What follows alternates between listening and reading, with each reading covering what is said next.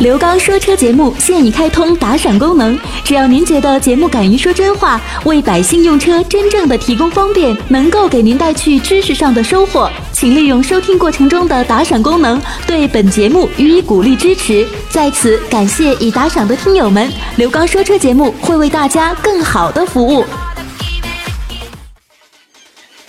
听众朋友，大家好，欢迎大家收听刘刚车友圈节目。大家好，我是刘刚。那么在我们收听节目的过程当中，我们这档节目是跟我们所有的车友进行互动的这样的一档节目。节目进行过程当中，都是呢我在平时直播节目当中的一些录音剪辑，以及为我们车友朋友们开通的这个热线电话当中的一些解答的问题。大家呢可以在节目当中共同的来进行探讨和参考。因为有一些车型，大家在选择的过程当中，同样的一款车型可能适合你，可能不适合你。我们在节目当中共同的来关注一下。大家有哪些问题的话，也可以呢随时的跟我进行互动。微信公众平台大家关注刘刚说车。所以呢，根据你的要求，大家呢可以随时的来进行呢啊拨打我们的热线以及我个人的这个电话号码，咱们共同来进行沟通。那么再一次的感谢车友朋友们的支持和信任。那接下来的时间，我们一同走入到今天的刘刚车友圈。呃，刘刚老师你好，我昨天呢刚洗完车，呃，然后呢就从这个洗车的拐角处呢向右转弯的时候发生了甩尾。呃，方向盘呢不回，一直向右，大概有一秒钟的时间吧。说这种情况真是吓死我了。那之后呢，方向盘才能控制。呃，他说我想问一下，这个是什么原因呢？呃，ESP 没有介入，还是说轮胎有水，还是说方向机坏了呢？呃，两种问题，洗车的过程当中，一个呢是方向机啊，这个转向机在转这个洗车的过程当中，可能说连电了啊，这个失控的现象。还有一个是你球笼部分哪个部分呢有这个呃出现了点小故障。但是我怀疑呢，还是从这个电路上来的比较呃可能性大一些。你在洗车的过程当中，由于水分啊，在洗的时候很有可能这个呃进到哪个这个跟哪个线路造成了这个短路的现象了，所以说出现了这样的一个情况，问题不太大。如果说呃没有这个问题了，再开两天，如果没有问题的话，就不用管它了。嗯，那还有这个问题怎么办呢？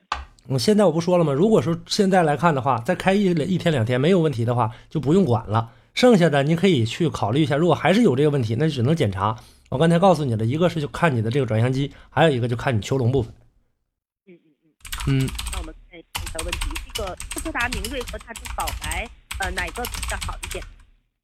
呃，还是宝来好一些，我觉得啊。宝来的话呢，大众的这个调教上来看的话，比斯柯达要调的要好一些。呃，这个青蛙眉毛啊，这位听众他说，呃，请问刘师傅，发动机呃高功率有没有缺点呢？为啥不把同排量的发动机都调成高功率的呢？这不可能，这就是控制这个大家买车的这样的一个手法啊，有说明这台发动机呢是可以完全胜任这个呃大功率的。那么这样一来的话呢，大家呢在选择的过程当中呢，可以不流失任何客户。同样的一款车，如果你喜欢的话，比如说高功率的车，那么你的这个价格上承受不了的话。OK，可以承受低功率的，低功率的价格上肯定要比它便宜很多。但是呢，能证明一点就是这种呃发动机，它的这个可调性是比较强的啊，也就是说它能够达到呃高功率。我原来跟大家就介绍过，低功率和高功率的车在调节的过程当中，呃软件调节呀，包括呢这个在生产设计的这个发动机的过程当中，这个行程上啊，都会有一些这个调节的一个办法，然后呢分成这个高低功率。就这样一来的话呢，这个车呢，让给我们大家呢造成了很大的一个困惑，究竟该如何去进行选择？它呢，作为厂家来讲的话呢，是不想流失客户而已，才这么来呃制作的。所以说呢，不要单独的啊，就认为说这个发动机呢，这个高功率的就好，低功率的就不好，就是这样的情况。呃，这个微信好友季辉他说，刘刚老师，我想知道你这个私人的电话号码可以吗？啊，我把电话已经发给你啊，高文字发给你啊。嗯，好。呃，这个听众梁他说，一点三 T 的这个车动力够吗？他问的是吉利的这个帝豪的车啊，大家可能没看到前面的信息。他问吉利帝豪的 GL，一点三的肯定是要稍稍差一点的啊。那没办法，你要喜欢这个车的话呢，作为这个家庭用车来讲的话，只能是将把将八够用啊。嗯，好，呃，看下一条，这个微信好友无聊他说，呃，刘刚老师你好，不知道你有没有关注过？奇瑞艾瑞泽五这款车子，我开这个车的时候呢，一踩油门就听到滋滋滋的声音，呃，松开油门呢又马上没有声音了。呃，问了同一款的车的很多的这个车友，他说，呃，有些有这种声音，有些没有哈。这个我想问一下，这种滋滋的声音是来源于哪里的？对车有没有影响呢？呃，这种车呢，造车的过程当中，它是造车的一个工艺上来的啊，问题不太大，问题不太大。有的呢是确实是造车的工艺导致的，还有一种呢是由于新车的这个刹车片出现这样的一个声音，所以说不用过于紧张啊。如果说刹车片的事呢，等把这个啊上面的这个铁屑磨没之后，它就顺畅了，就没有这滋滋的声音了。嗯，好，呃，看下一条，他说。呃，刘刚老师你好，我想问一下，这个哈弗 H 七和马自达的 X 四新途胜选哪个比较好一点？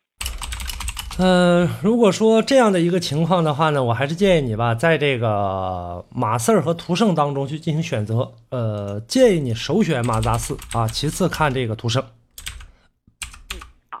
呃，看下一条，看一下。中油曲他说：“刘刚老师你好，新车用打蜡封釉镀金吗？”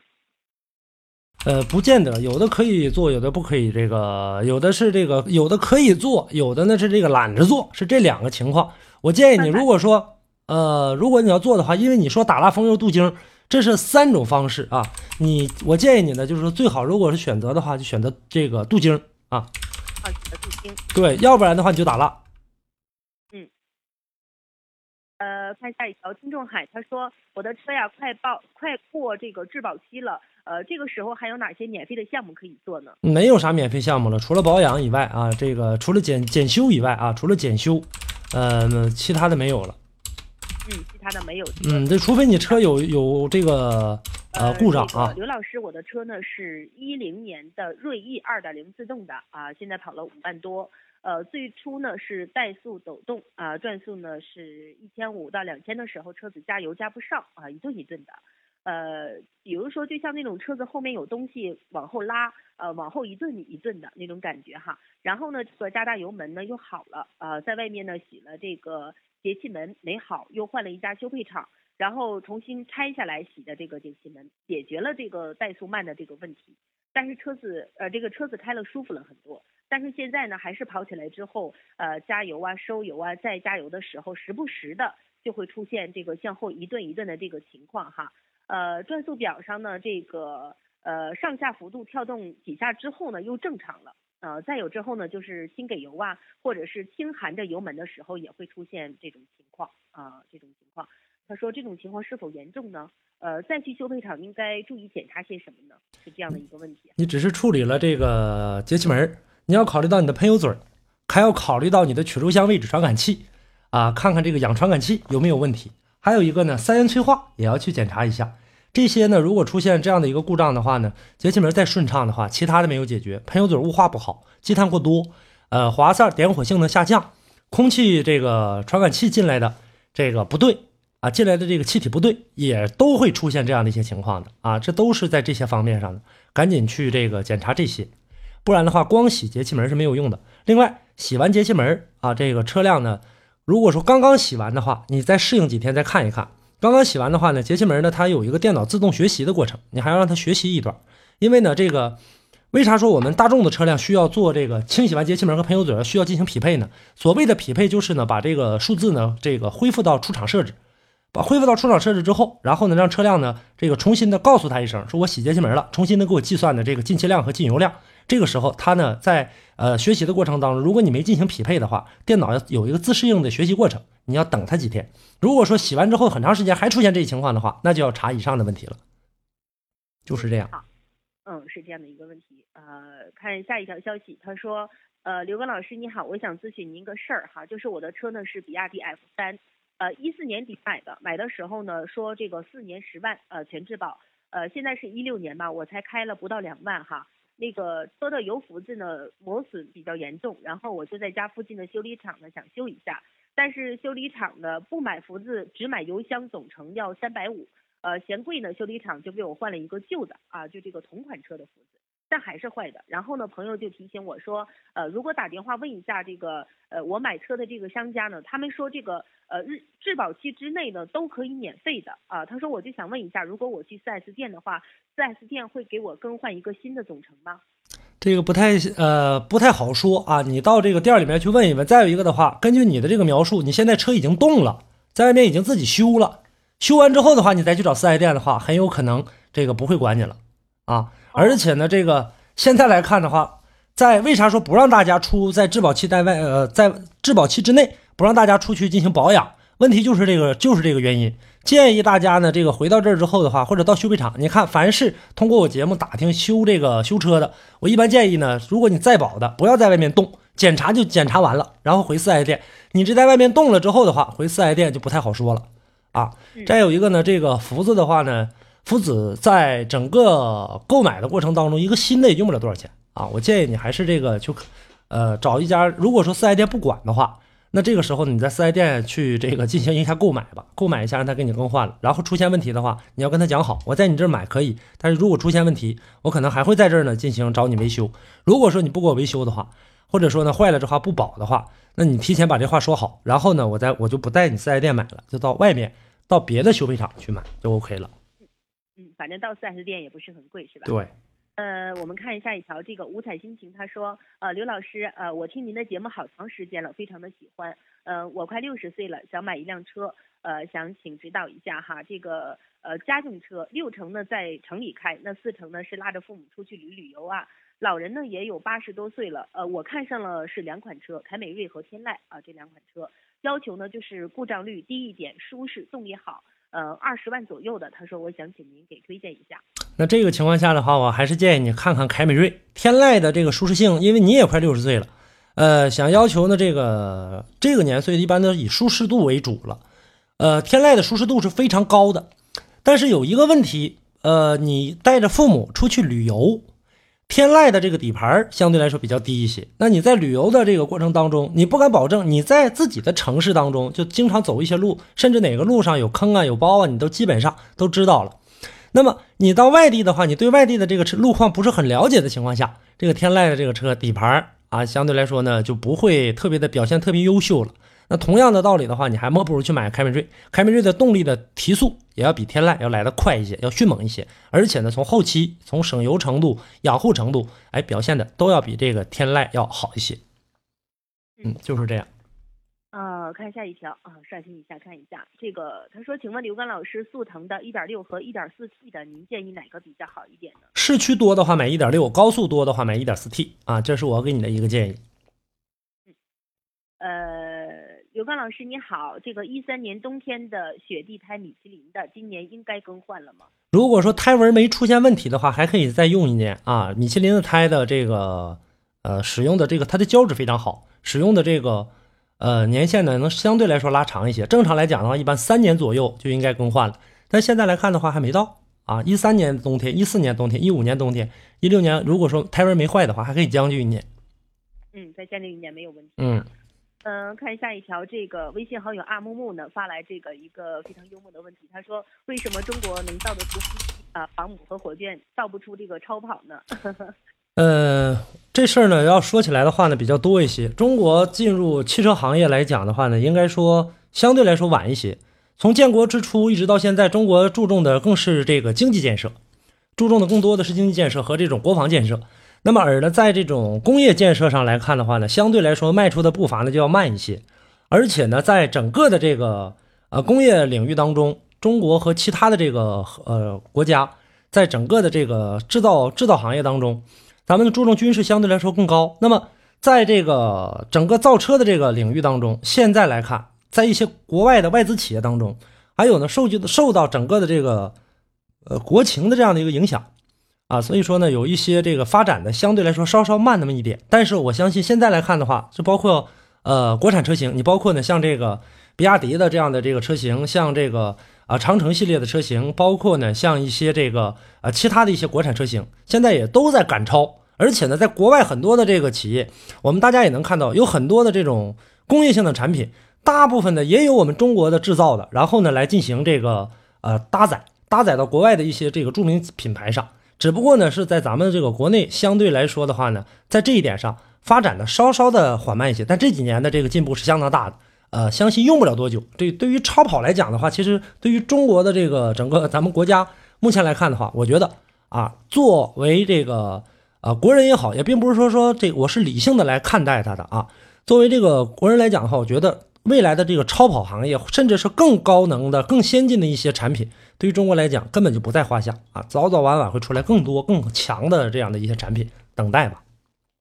呃，看下一条，这个燕超他说，呃，我去年换的这个变速箱油，去年呢也有点渗，呃，今年看着也那样，呃，说让我换油封，呃，我想问一下，您需要换吗？呃，还是就那样让，呃，还是就这样的，我怕换不好又给整坏了哈。呃，我建议你还是换啊。呃，我建议你还是换，换掉它之后的话呢，这个因为你变速箱如果经常渗油的话，这个时候啊，出现这个里面的压力不足啊，或者说这个机油啊，这个变速箱油出现一些渗漏，缺这个变速箱油啊，将来对变速箱的一个磨损是很严重的。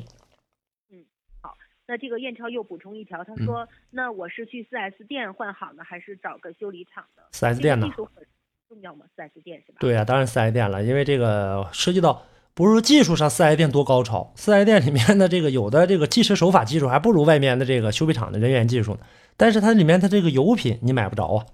如果你要能把它那个油买出来的话，能到外面去换的话，那会更好的一个效果。但是基本上四 S 店是不卖的，啊，不会直接卖给你油让你上外面去安装的。嗯，四 S 店的这个油品是比较好的，对，相对来说好一些。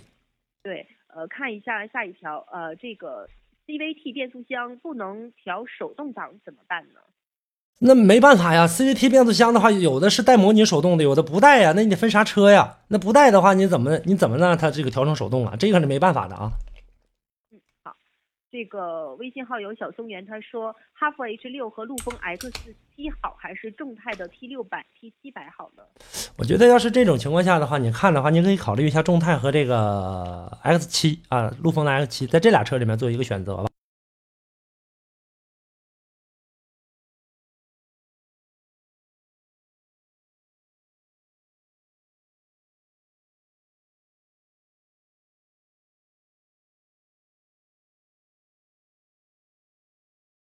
阿迪他说，这个冷车启动转速达到了一千八百转，三十秒之后呢，降到了一千二，呃，再过一分钟呢，才能降到八百转啊，这样正常呢？呃，正常是这个二点零手动的新车。天气现在再有一个，一个是新车里面的这个机油，呃，再有一个天气这个转冷，发动机转速高一点的话很正常啊。